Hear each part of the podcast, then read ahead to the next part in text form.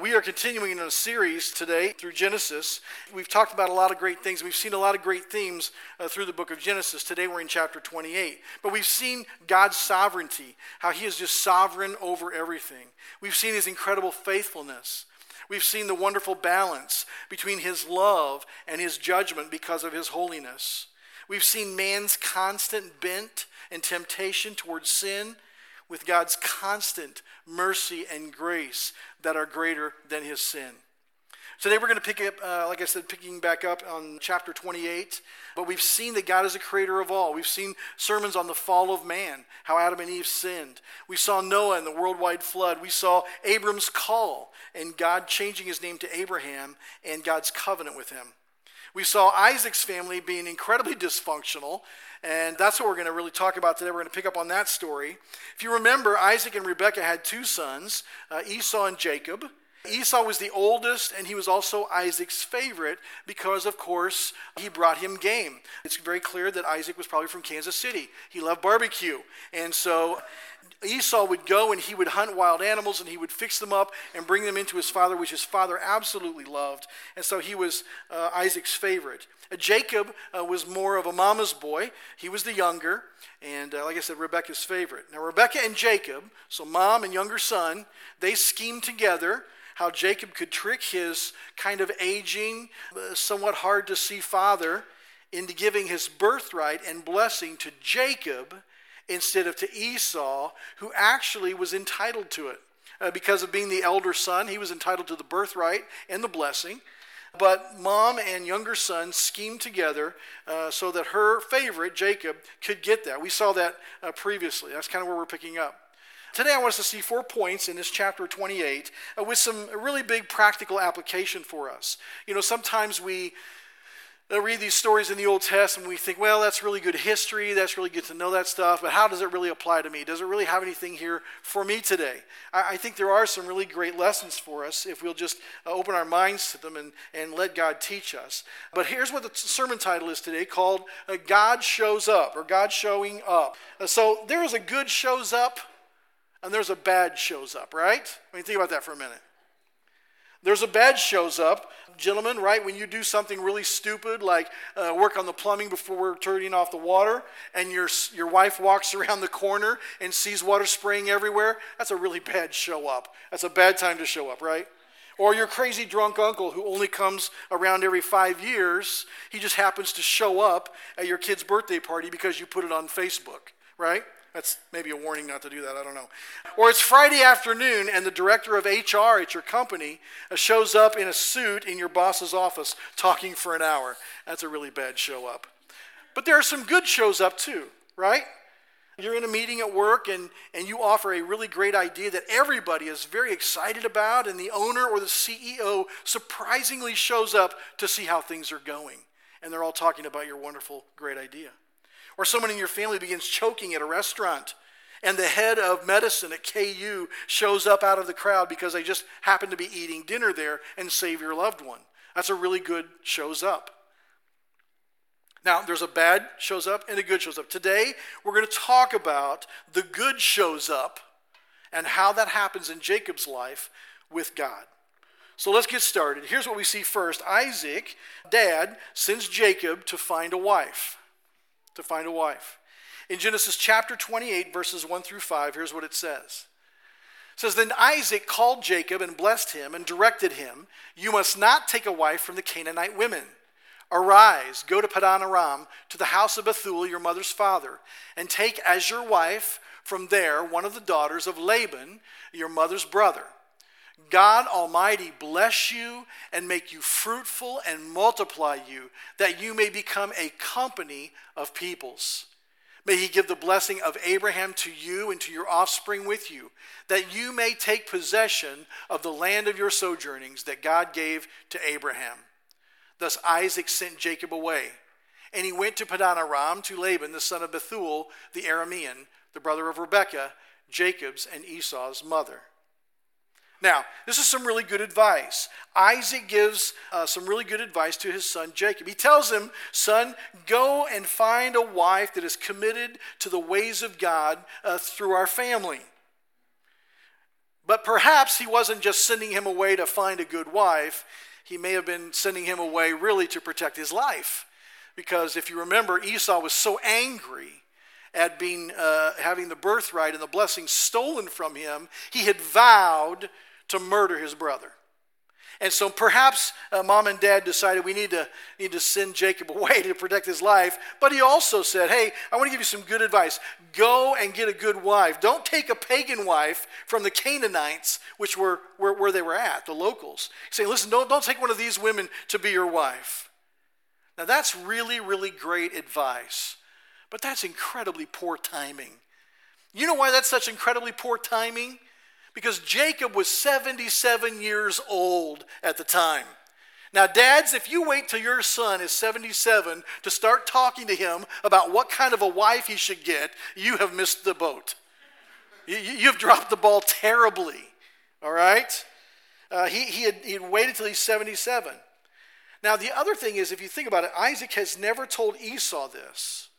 There's no record of Isaac ever saying to Esau, the older brother, Don't take these Canaanite women as your wives. Go get a wife from God's people.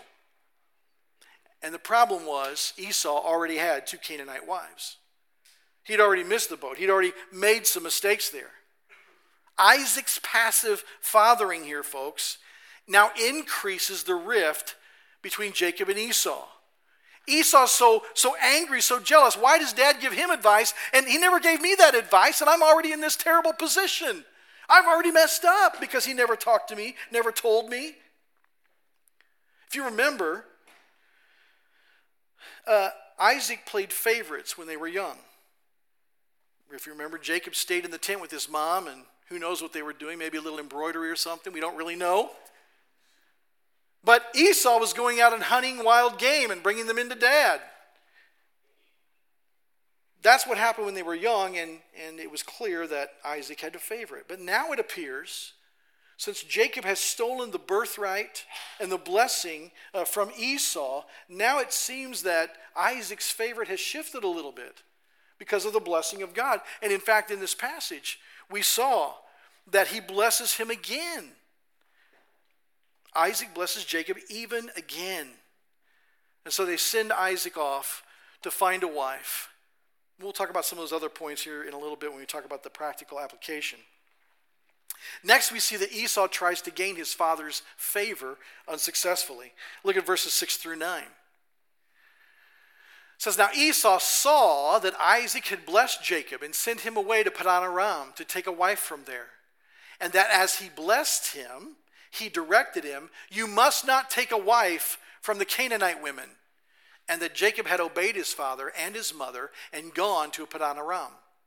So when Esau saw that the Canaanite women did not please Isaac his father, Esau went to Ishmael and took as his wife, besides the wives he had, Mahal- Mahalath, the daughter of Ishmael, Abraham's son, the sister of Nebaioth.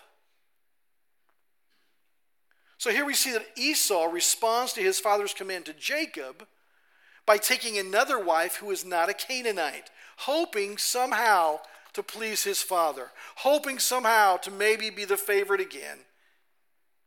He was once clearly the favorite, but now he's trying desperately, desperately to gain his father's favor. Many a man spends his whole life trying to please his father and yet never being able to live up to it. Books are written about it, movies are made of it, and yet somehow Esau now can't find it. Perhaps if he'd lived in Iowa and built a baseball field, his dad could have come and they could have made it all right. But alas, he didn't. Listen, his unconditional love and acceptance from his father eluded him, although he tries to gain it so desperately. There is no record that Esau ever gave any kind of advice, or uh, that uh, Isaac ever gave any kind of advice to Esau about his marriage. But we also see in these verses that Jacob does leave to go to Padan to find a wife. Now, that may seem kind of unimportant or not a big deal, but let's really see and understand this trip that Jacob is beginning, okay? Uh, these are probably not cities that you know well. He is going alone on a 500 mile trip with nothing but his staff and the clothes on his back, knowing that it will take a long time, knowing that he has aging parents, and perhaps this trip is going to take so long to get there, find a wife, marry her, and come back. He may indeed never see his parents again. And he has a brother just waiting and wanting to kill him. He has to feel alone. He has to be scared. I can't imagine just going off totally and completely on your own with no one to go with him to make this 500 mile journey. So Jacob begins this process with all of these questions, all of this uncertainty. And guess what? God shows up for Jacob when he least expects it and when he needs it most. It's kind of how God works. Look at verses 10 through 15. It says Jacob left Beersheba and went toward Haran. And he came to a certain place and stayed there that night because the sun had set. Taking one of the stones of the place, he put it under his head and lay down in that place to sleep. And he dreamed, and behold, there was a ladder set up on the earth, and the top of it reached to heaven. And behold, the angels of God were ascending and descending on it. And behold, the Lord stood above it and said, I am the Lord, the God of Abraham, your father, and the God of Isaac. The land on which you lie I will give to you and to your offspring. Your offspring shall be like the dust of the earth, and you shall spread abroad to the west and to the east, and to the north and to the south. And in you and your offspring shall all the families of the earth be blessed. Behold, I am with you and will keep you wherever you go, and will bring you back to this land. For I will not leave you until I have done what I have promised you. Wow. I mean, when God shows up, He shows up. So He shows up in a dream to Jacob, and He shows him that the place where He is at is the land which He is promising to Jacob and it's the place where the angels of God go to and from the earth. It's kind of like a heavenly escalator, okay? With angels coming back and forth. It's, it's known as Jacob's ladder. Sometimes you'll hear that term. But it's really, uh, this word ladder, this, this uh, word really doesn't translate all that well. It's probably more like uh, uh the stairs um, on the side of a building. It doesn't really make that much difference. The point is, the angels are going up and down on it, and God is at the top giving him this wonderful promise. But look carefully at how God addresses himself in this passage. He said, I am the Lord, the God of Abraham and of Isaac.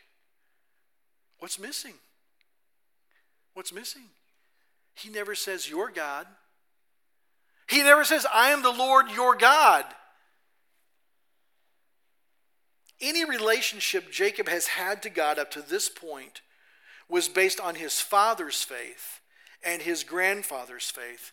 It was not his own.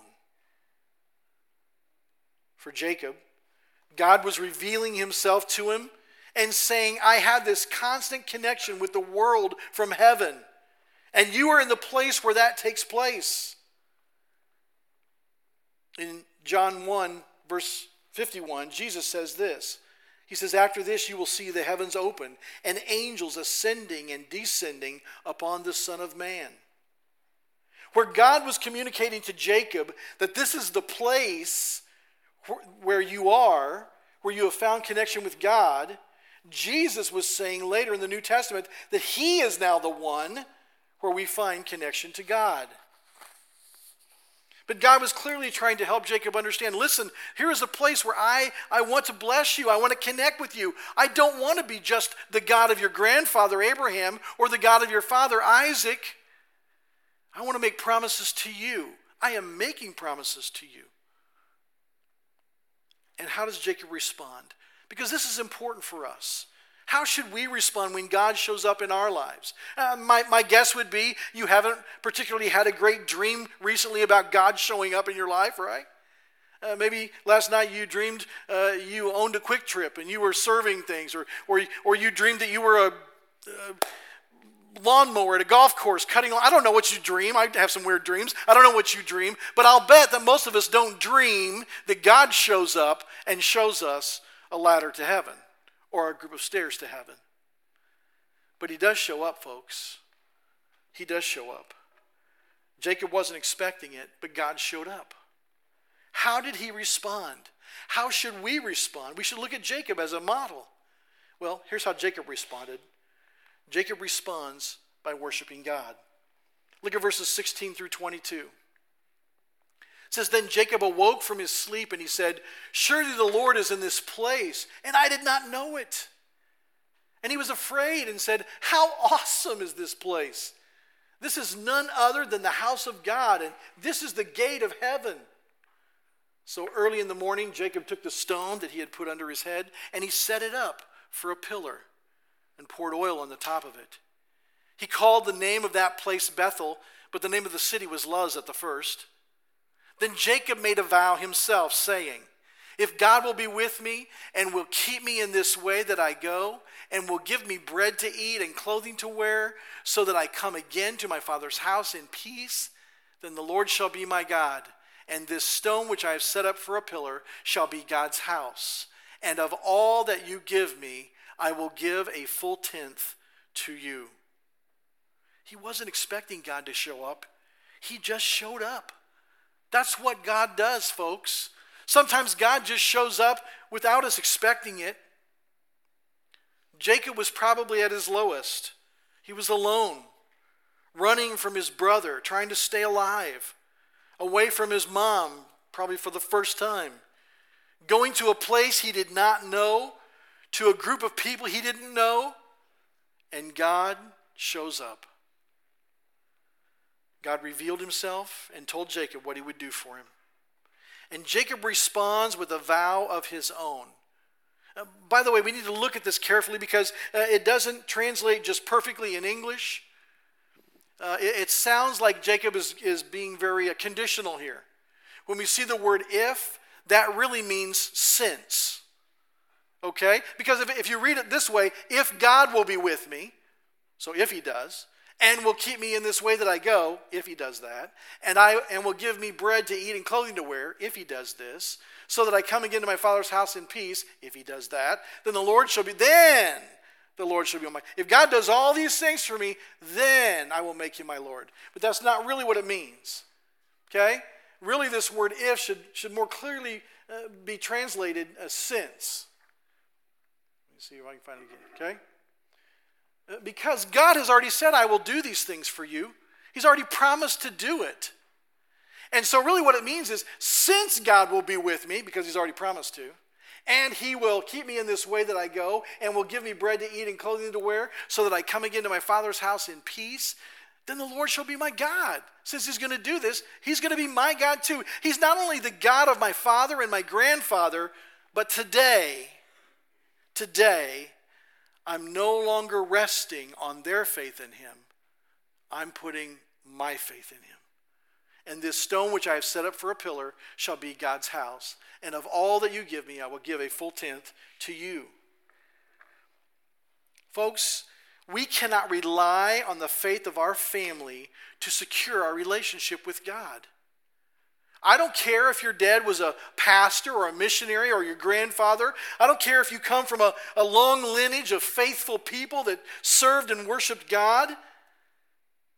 It doesn't matter we can't rely on the faith of others to secure our relationship with God. It has to be personal, it has to be our own faith. Our faith is not private, but it's personal. Sometimes we get those confused. We think, oh, I don't talk about my faith because it's very private. Folks, your, your, your faith should not be private, it should be public. People should know what you believe. People should know that you act differently because you love Jesus. People should know. All that should be public, but it's still very personal. It's very personal. There are parts of my relationship with God that I don't share with all of you, that I share with a very select few. It's a very personal thing, but it's a very public thing. People should see and know that we are followers of Jesus. Then look at his first response to this newfound faith. When he decides, I'm no longer going to rest on the faith of my father and grandfather, but now I'm going to have faith in you too, God. Since you're going to do these things for me, I'm going to do this for you. What does, he, what does he commit to do? Does he commit to praying every day? No. Does he say, God, my life is going to be a service to the community from now on? No. He doesn't say that. He says, I'm going to commit to give 10% of everything I get from now on to you, God. And he does that without being told. Think about this there's no law yet that tells him he should tithe 10% of everything that he owns or earns to God. There, there's no rules or regulations. Uh, there's nothing yet that tells him and teaches him that this is what he must do. This is his knee jerk reaction to having faith in God. Folks, the natural response to a personal relationship with God is generosity toward him. Are, are, there, are there other things too? Yes, of course there are. But, but the answer to the question, can I be a faithful follower of Jesus and not give? The answer is no. Not because it's some legalistic mumbo jumbo that we're, we're you know, saying you have to do this to do this. It's not that. It's the fact that it's a natural response to God's mercy and grace. Listen, folks, when I go to the doctor's office, which isn't very often, I'm, i know, uh, but when I go to the doctor's office and he takes me that little hammer and hits my knee, there is a natural reaction that takes place. I don't plan before I go, I don't plan, hey, when the doctor hits me with that thing, I'm going to throw my leg out there. I don't do that. I don't have any conscious thought of what I'm going to do. He hits my knee with that little hammer, and my leg just jerks out, right? That's just a natural reaction. And the natural reaction to meeting the God of the universe in a personal way, uh, the natural reaction to getting connected with Him and feeling indebted to Him for everything for all of eternity, the natural reaction is to become generous back to Him. It's the knee jerk reaction. Yes, are there other parts of the Christian life that are important? Of course there are. Of course there are. There are many other disciplines that we should practice as Christians. But it's not in order to gain something from God, it's because we've already received from God. When somebody says to me, hey, Pastor, can I be a, uh, you know, I can be a really good Christian that follows Jesus really well uh, without coming to church because I can worship God on the, on the uh, golf course as well as I do at church. Really? Show me that. So, so when you go and play golf, you have the same focus on your spiritual life as you do when you come to church? When you go and play golf, you get encouraged by all the guys with you that are playing golf with you, the way you should be encouraged by God's people? You feel connected to them in a way that you have this deep uh, uh, purpose in your life of playing golf that equals the purpose of winning the world to Christ? That's just silliness, folks. It's just people wanting to make excuses for not doing the things that are, they know are important. Can you be a Christian and go play golf on Sunday? Yeah, you can. But is it as beneficial for you? Is it the natural response? If you really know God and His Son Jesus Christ and you see what Jesus has done for you, are you just as inclined to go play golf as you are to go and be in God with God's people and worship Him? No. The answer is no. And it's the same with giving. Hey, you know, I can, I can, I can love God and I can be a Christian and not be a generous person. Is it possible? Perhaps. But I would say at some point there's a disconnect with what you really understand God has done for you. I'm challenged by what I need to keep, not by how much I have to give. When I realize how much God has done for me, and man, listen, I'm, I'm a knucklehead. I've just done some really stupid things in my life that have caused me uh, troubles and problems and issues and circumstances. And I see God's hand of mercy and grace, His patience with me, His undying love for me, and His mercy as He gave His Son to die for me. I feel so indebted. If He never did a thing for me, if he never did another thing for me starting right at this moment, I would still be indebted for the rest of my life, for all of eternity, to what he's done for me and how he's blessed my life. That should make us want to be generous people, folks. And if it doesn't, I want to challenge you there's a disconnect there. But we see here in Jacob's life that God reveals himself where he wants to and how he wants to. Perhaps he's even knocking on your heart right now or tapping on your brain right now, saying, Listen, I'm right here. Give me a chance to really change and transform your life. I can do it. I can do it. That leads us to some practical applications before we leave today. The first is this seek acceptance from God where He is waiting to offer complete acceptance. Folks, God is right here. God is not in some place. In the book of John, Jesus says, Hey, there's a, you know, you've talked about there's a place to worship, but there's coming a time where it won't matter where, it won't matter how. It, you're going to worship me in spirit and in truth. That's how you're going to worship me. We don't have to go somewhere. God is right here.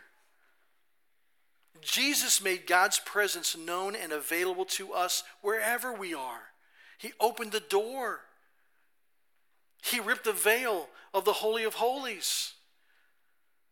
There is only one way to receive God's acceptance and His love and mercy, and that is through His Son, Jesus Christ. Now, you may say, wait a minute, Michael, doesn't God love everybody? Yes, He loves everybody. It's out there for them, but they must respond to it, they must accept it, or they don't get the benefit of it. God is ready to accept you right where you are and change you and mold you into a better reflection of his son, Jesus Christ. Sometimes people think that they got to clean their act up to come to church. No, you don't. No, you don't. Just, just come here and be messed up with the rest of us. Not that we revel in that, not that we say this is how we're going to stay. But listen, if you wait and get perfect before you come and engage with a holy God, you're just never going to do it because you're never going to be perfect. But what you can do is say, God, here I am, flaws and all, mess ups and all, sins and all, rebellion and all. I give it to you, and I ask you to help me change. His Spirit will come into you, and He will change you from the inside out. Couple of more quick things I want you to see. First of all, actively parent and instruct our children. Listen, don't be passive. We see here what Isaac has done and he dropped the ball with his sons. Instruct your children and model for them before they make mistakes, not after. Don't tell them how smart you are and what you should have told them after you didn't tell them. Okay, be active. And by the way, gentlemen, moms are just frankly better at this. Moms are more active in their child's lives as a whole than most of us fathers are. We have a tendency to be passive. Don't be passive. And when your 14 year old comes and says to you, Hey, uh, mom and dad, I'm, I'm dating Susie at, at uh, school, uh, don't have the whole discussion with, oh, I mean, you can't have that discussion. Don't have the whole discussion with them, oh, really? Where are you going?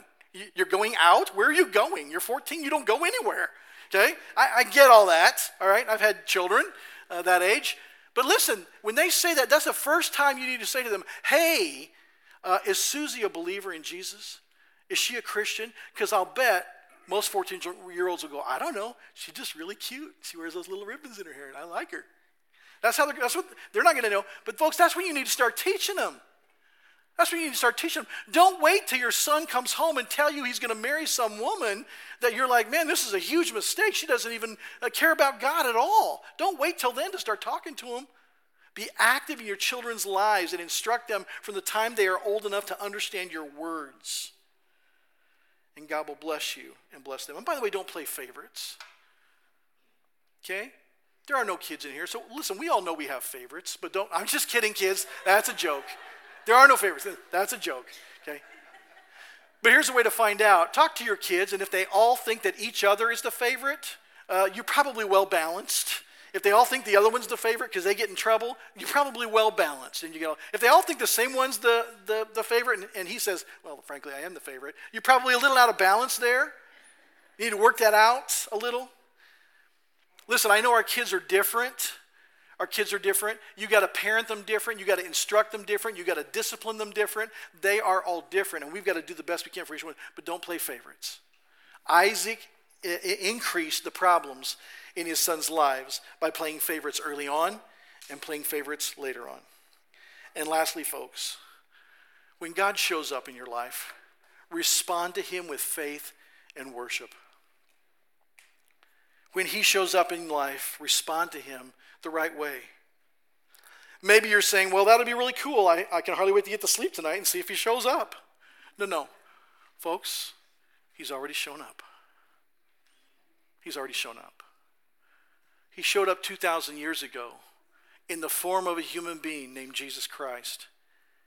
And he gave his perfect life on the cross as a sacrifice for our sins so that we could know God that we can know the creator of the universe. The theme of Genesis and the Word of God and the whole universe is God and worshiping Him. God has shown up for you. Whether you recognize it or not, He has shown up. And by the way, He shows up in other ways too. He shows up in other ways. Do you realize that He wanted you here today? As I look at this congregation, this congregation with these people in these chairs has never in the history of the world ever taken place until today. I don't know why God wanted you here, but He does. If you're here today and you haven't put your faith and trust in Jesus, I want to encourage you don't leave here today before you do that. Before you accept that love and mercy and grace into your life and you can receive it in a very simple way. Uh, just with your heart, pray and say, God, I know that I'm a sinner. I know that I can't do anything to stop sinning. I've tried, but I, I can't do it. But I, I accept what Jesus did on the cross to pay for my sins. I put my faith and trust in you. I give my life to you. I, I, I turn from my sins and, and give my life to your hands. And I yield to whatever you want me to do for the rest of my life. When you do that, folks, the Bible says you pass in that moment from death to life. And He will change your life, He will transform you in many, many ways from the inside out. But if you're here and you've already put your faith and trust in Jesus, and you think, hey, I, I, I've got it done, it's, it's checked off. I know Jesus, I'm going to heaven, it's all taken care of. Folks, He still wants to show up in our lives. He wants to show up in your life and change the way we think about things, change the way we view things. He wants to uh, mold us into a better image of His Son, Jesus Christ. When I see myself and who I really am, and I see Jesus and who He really is, I still got a long way to go. There's still a lot of things that got to change. And He's working on me, and I'm trying to, as He shows up and helps me and teaches me, I'm trying my best to just let Him mold me into that. But he also wants to work through you and in you. He, he wants to use you uh, today. If you go out for lunch, he wants to use you with the person that's serving you. He wants to use you as an example and, and someone who loves them. You have no idea what they're going through. I've had waiters actually break down in tears because I simply asked them, Hey, we're getting ready to pray for our lunch. Is there any way I can pray for you? And they break down in tears because either somebody they love is going through a terrible thing or they're going through a terrible thing. In fact, uh, one time we even had a, a waitress say, Yeah, I, I've just moved to town. You can pray for me to kind of acclimate. And so we did. And about 10 minutes later, she came back and she said, Hey, the reason I moved to town is because I went through a really terrible divorce and I had to get away from my ex husband. And, and I, I don't know anybody here. My life is a wreck. I just, and she began to weep. So we prayed for her right there. Folks, God wants to use you. He wants to show up in your life and do cool stuff through you. He just does. He has chosen to use people who have committed their lives to Jesus. He has chosen to use us to do his bidding on this world. Listen, we can't change a person's heart. I know that. But he wants to use us as his messengers. He wants to use us as an example of his love and his mercy and his grace. He wants to do that today. He wants to do that tomorrow when you go to work. He wants to do that when that knucklehead cuts you off in traffic. He wants to use you in a thousand ways that I think sometimes we miss because we're just not tuned in to God showing up in our lives. Pay attention, get tuned in. When He shows up, yield. Yield to Him. His plan is always best. And He wants to do great things in us and through us. Let's pray. Father, we thank you for your word and for your spirit that guide and teach us. Lord, we are so thankful that we are not left to our own thinking, to our own ideas about the way the world should work or what we should do as humans or uh, how you want us to uh, be. Father, we're thankful that you direct us, you guide us. Father, help us to be in tune with you. Help us to have such a deep and abiding relationship with you that we just see it when you are interjecting into our lives, when you are showing up and wanting to use us to minister to others. God, for those who are here that don't yet know you, I pray today that they would realize you have gone to a lot of trouble to get them here today. You've, you've worked through other people or invitations or whatever to get them here. And that they've heard how they can be connected to you. God knocks so loudly on their heart that they simply can't ignore you. And if they do, Father, I pray that you would keep them up tonight, that they would not be able to sleep, that they would be remembering what they heard, and they would simply yield to you, give in to you, give their lives to you, that they could begin to live life at a whole nother level, transformed by your word and your spirit. God, we love you. Help us to be generous people because we just have a natural reaction to your generosity towards us when you gave your first and your best, Jesus Christ, on the cross. In his name we pray. Amen.